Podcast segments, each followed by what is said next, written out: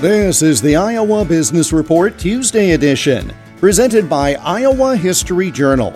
The January February issue features how John Dillinger and his gang robbed a bank in Mason City in broad daylight. More at iowahistoryjournal.com. The Iowa Soybean Association's Farm Forward Education Conference is in Des Moines next Tuesday, January 30th. ISA President elect Brent Swart outlined some of the key issues facing producers in 2024.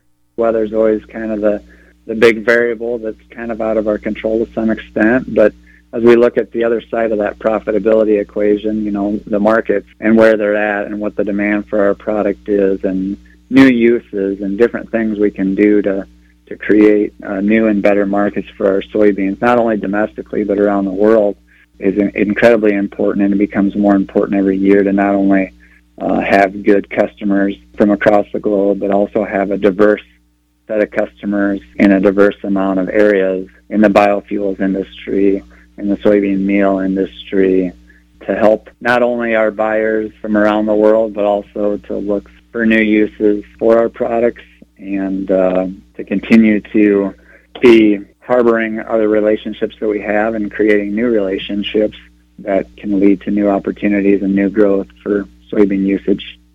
Learn more or register for next Tuesday's Farm Forward event by going to iasoybeans.com.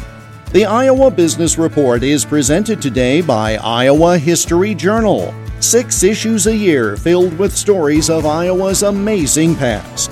More at iowahistoryjournal.com. I'm Jeff Stein for the Iowa Business Report.